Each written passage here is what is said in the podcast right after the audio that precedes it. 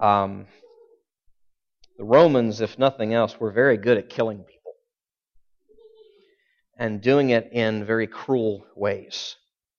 Um, this was something, and you may have noticed this even in the way Luke records it, and the other gospel writers do too. They don't elaborate on this, they just simply state what happened. This was not something that you talked about in polite company a, a crucifixion. Um, it was an unspeakable thing. Somewhat common, I suppose. It was a public thing, but it was an unspeakable thing in, in its horror. And now couple that with who it is that's being crucified. This unspeakable thing is being done to the sinless Son of God. Those two things just don't go together very well. But that's precisely what we see here, which then begs the question why? Why is this happening? Why is that happening to him? And it was alluded to even in the prayer that we prayed together earlier and we first began the service together from that Valley of Vision prayer. It, it speaks to the enormity of our sin and the enormity of his love. Those two things together are the answer as to why that thing is happening to that man. The enormity of my sin and yours, and the enormity of his love for you. That's why those things are, are happening in the way they are. And the implications of all of that, well, the, the gospel writers tell us mostly, I guess you could say, of the events the, the, the writers, the authors of the letters as the New Testament unfolds tell us something of the significance and the implications, mostly, but actually we can see something of the significance and the implications even in the Gospels themselves. E- even in the way Jesus alludes to and predicts what it is that's coming. So, I would ask you to turn with me back in the, into uh, John's Gospel, to John 12 where Jesus predicts what it is that's, that's going to happen. Now, his disciples, they're not, they don't really have the, the ears to hear this. Um, so that they, they, you know, the sound waves enter their ears, but the words really don't into their hearts, uh, into their minds. I want to read just, uh, just a very few verses here in John chapter 12, verses 20 through 26, and something for us to consider tonight the implications of Jesus' death uh, for us for us as his followers. John chapter 12, starting in verse 20. Now, among those who went up to worship at the feast were some Greeks. So these came to Philip, who was from Bethsaida in Galilee, and asked him, Sir, we wish to see Jesus. Philip went and told Andrew. Andrew and Philip went and told Jesus, and Jesus answered them, The hour has come for the Son of Man to be glorified. Truly, truly, I say to you, unless a grain of wheat falls into the earth and dies, it remains alone, but if it dies, it bears much fruit. Whoever loves his life loses it, and whoever hates his life in this world will keep it for eternal life. If anyone serves me, he must follow me, and where I am, there will my servant be also. If anyone serves me, the Father will honor him. Well, can we pray just for a moment? Uh, Lord, thank you for this time that we could stop uh, stop in the midst of or at the end of this, this week and whatever else has been going on, whatever else has been commanding our attention, we ask that this text, your words here, would command our, our minds and hearts' attention, that you would, and, and your call upon us would command, indeed, our attention, um, that you would help us to hear um, even the hard words that are here. Uh, we thank you for this awesome, awesome thing that we are reflecting on together here this evening. Uh, the texts that we have already read, the songs that we have already sung, the prayers that we've already prayed together. We really could just dismiss at that point. But thinking further, uh, we ask for your mercy uh, to help us do that. Amen. So, to set the stage, just real, real quickly, what's going on here in this text? This is roughly midway through John's gospel. It is a turning point. It's clear when you read this. It's, it's a turning point in Jesus' own mind, in his ministry, when these Gentiles, these Greeks, come, uh, they you know, don't come directly to him, but indirectly coming, coming to him. They want to see him. They want to talk to him. uh, like these, these are God fearing uh, Gentiles. They are not Jewish, they are, they are Greek, they are Gentiles, they are attracted to, we know this at least, Judaism in some way, and that was a common thing uh, at, at the time for these God-fearers. Uh, that is to say, they were attracted to the, the winsomeness of the simplicity of Judaism, because instead of having all this multiplicity of all these gods, you've got one God, and that there was something attractive uh, in that. Also, the morality of Judaism. Uh, at the time, there was an attractiveness for Gentiles just towards that because of all the immorality, of course, when you look at the uh, Greek and Roman pantheon of gods. Well, they're not just attracted to Judaism, of course. They're attracted somehow to Jesus. And we're not sure how, we're not sure why. Maybe because they've heard something about his turning of the tables in the court of the Gentiles, and the news is filtered out. Hmm uh, on social media of the day, whatever that looked like at, at, the time. Anyway, they're there. They want to see Jesus. Jesus responds, and, and he understands that now his hour has come. Up to this point, it has not come. Up to this point, he has tried to, to be someone under the radar, at least to some degree, but he recognizes that now things have reached a tipping point. Now that, if you will, the world wants to see him. That, that the tension of things has boiled up to the point where now the world wants to see Jesus, he realizes now the hour has come. Now the hour has come for him to be glorified. And in John's language, what that means is his death, his crucifixion, and his rising, his resurrection is, has come. The moment, the time has come. The hour has come. And so, because of that, he then tells this parable. One verse one verse. Very simple, very straightforward. His readers, uh, excuse me, his hearers, surely in an agrarian culture like that, grabbed on this right away. Verse 24. Truly, truly, I say to you, unless a grain of wheat falls into the earth and dies, it remains alone. But if it dies, it bears much fruit. The idea is very simple here. If that seed is not planted, it will not reproduce. But if it is sown in the ground, it will bear much fruit. The precursor, the prerequisite is it has to die. It has to die.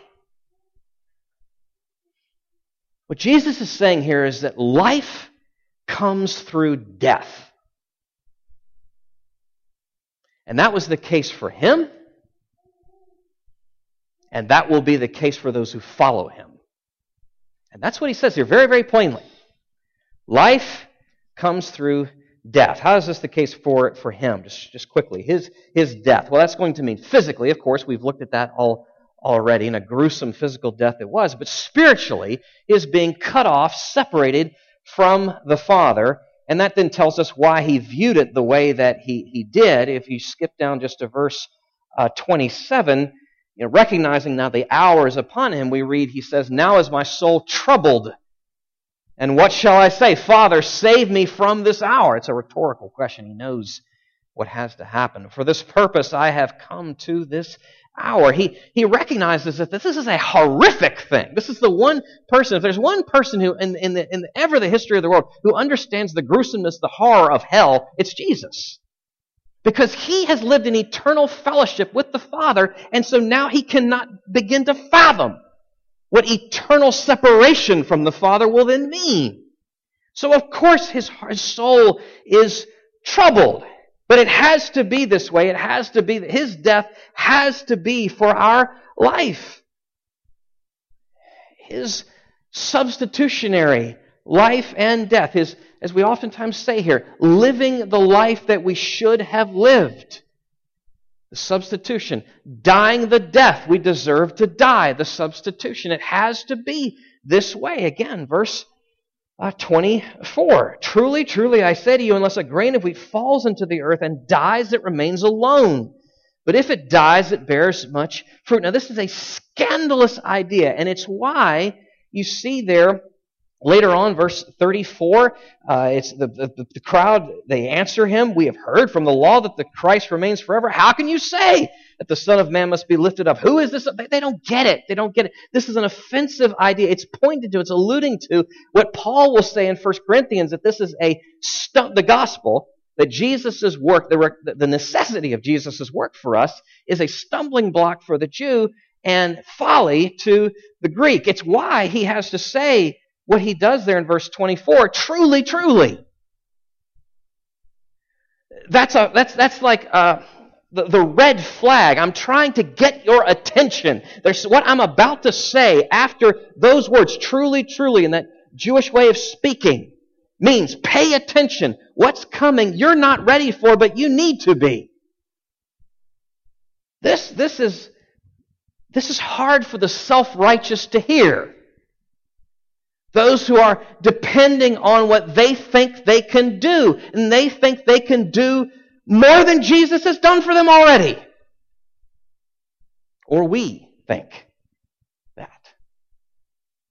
This is hard for the self sufficient to believe. Those who think they know better than Jesus has revealed already. Truly, truly, I say to you, you see, he has to die that we might then live. That's the implication for him. Now, here's the second part the implication for us. Let me read this again. Truly, truly, I say to you, unless a grain of wheat falls into the earth and dies, it remains alone. But if it dies, it bears much fruit.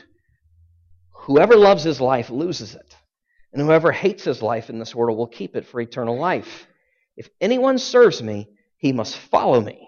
And where I am, there will my servant be also. If anyone serves me, the Father will honor him. You see, he has to die that we might live. Now, what he's saying is an extension of that is this we have to die that others will live. Do you see?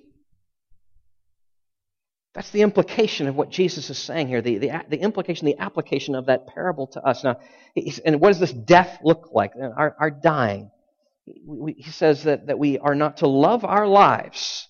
Now, by that, he certainly doesn't mean we are to despise or, or abuse ourselves or any such foolishness as that. But he, in John's way of saying, and in Jesus' way of saying through John, he's saying you need to beware of delighting too much in the things of this world. You need to beware of, of your self governed, your living according to your self interest and what you, what you want, what you want. An egolatry, I guess you could say, something like that. Because lest you, if you do, you will lose your life. And another way of just translating that is you will destroy your life. It's a very fair way of translating that. And, and by that, and he says also that seed, by the way, if it doesn't get planted, it will remain. And this is a terrifying way to think about this. But this is what Jesus says in verse 24 it will remain alone. In the worst eternal possible sense. In this life and forever, that seed will remain alone, solitary, cut off. Rather, ours is to, to hate our lives. That is to be willing to sacrifice our lives and to live for Him, serving others, loving others, loving Him, as extension of loving Him, serving Him. We therein love and serve one another. And in so doing, we don't lose our lives, but rather we find ourselves, as he says, keeping it. Or another way of translating that is protecting it. And, and never then, and not to then be alone, but he tells us then, rather, there's this fruit that comes out of that. And as he says there in, in verse uh, 26, the eternal presence of the Son and the eternal honor of the Father. The fruit that he speaks of there is as we die, others then live. Put it this way. So these Greeks, these Gentiles come and they say, We want to see Jesus. We wish to see Jesus. How will others see Jesus in us? How, what would that look like? If he has to die that we might live, that we have to die that others might live, if others, in essence, are saying to us, we would see Jesus, how would that happen? Well, how, I would just say a few things there very quickly.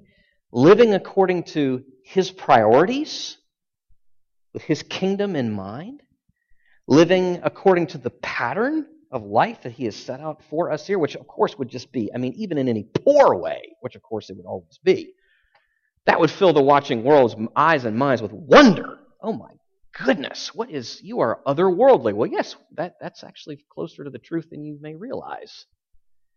Um, and living according to his power, doing those things, the, the, the priorities and pattern, and pattern according and through his power, which then doesn't just fill the watching world, the Gentiles, the Greeks, our neighbors, our friends, our family who come saying, we would see Jesus, doesn't just fill them with wonder, but fills them with hope because if they know us well enough, they can say this.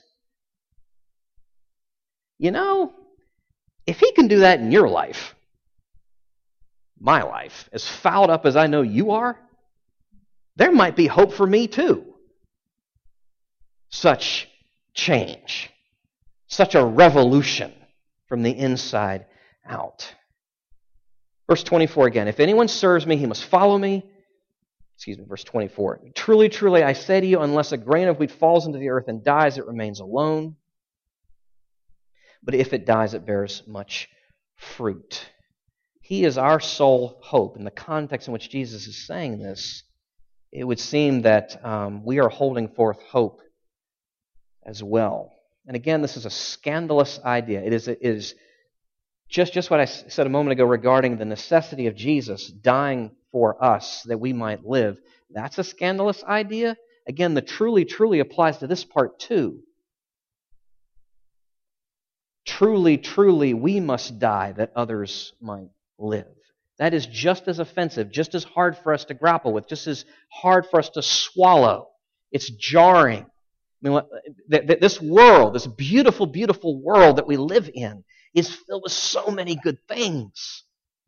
So many, many, many good things, the comforts of life that, that are good, our reputation, our, our relationships, all good things that we can love too much. Francis Schaeffer was fond of saying, the, the, the, great gods of our age, they're gods of my heart and your heart, are personal peace and affluence. Nothing wrong with any of those things in of themselves. They're good things that we can love too much.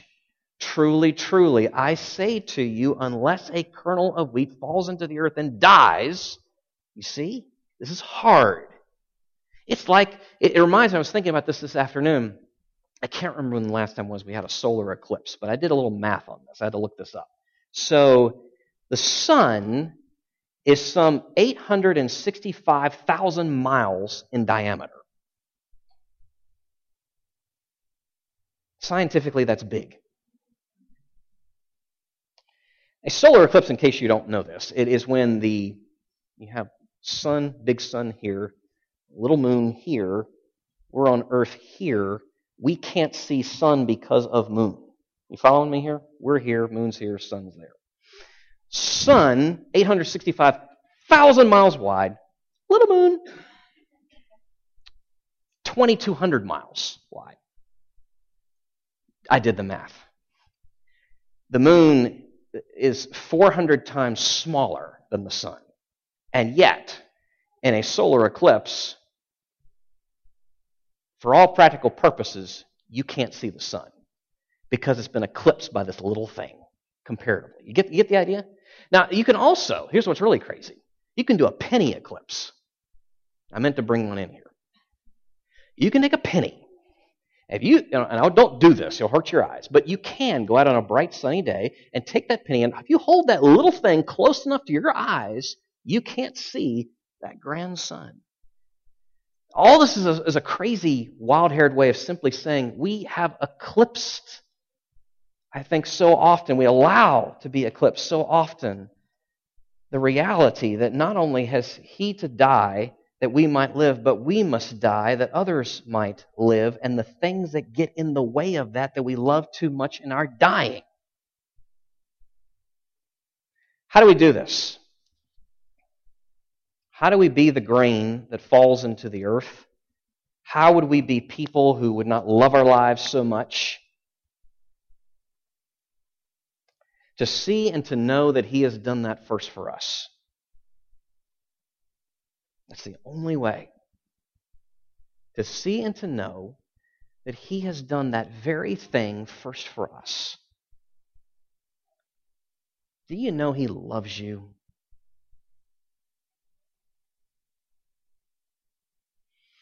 Do you know He has, I mean, your best in mind? You think you have your best in mind.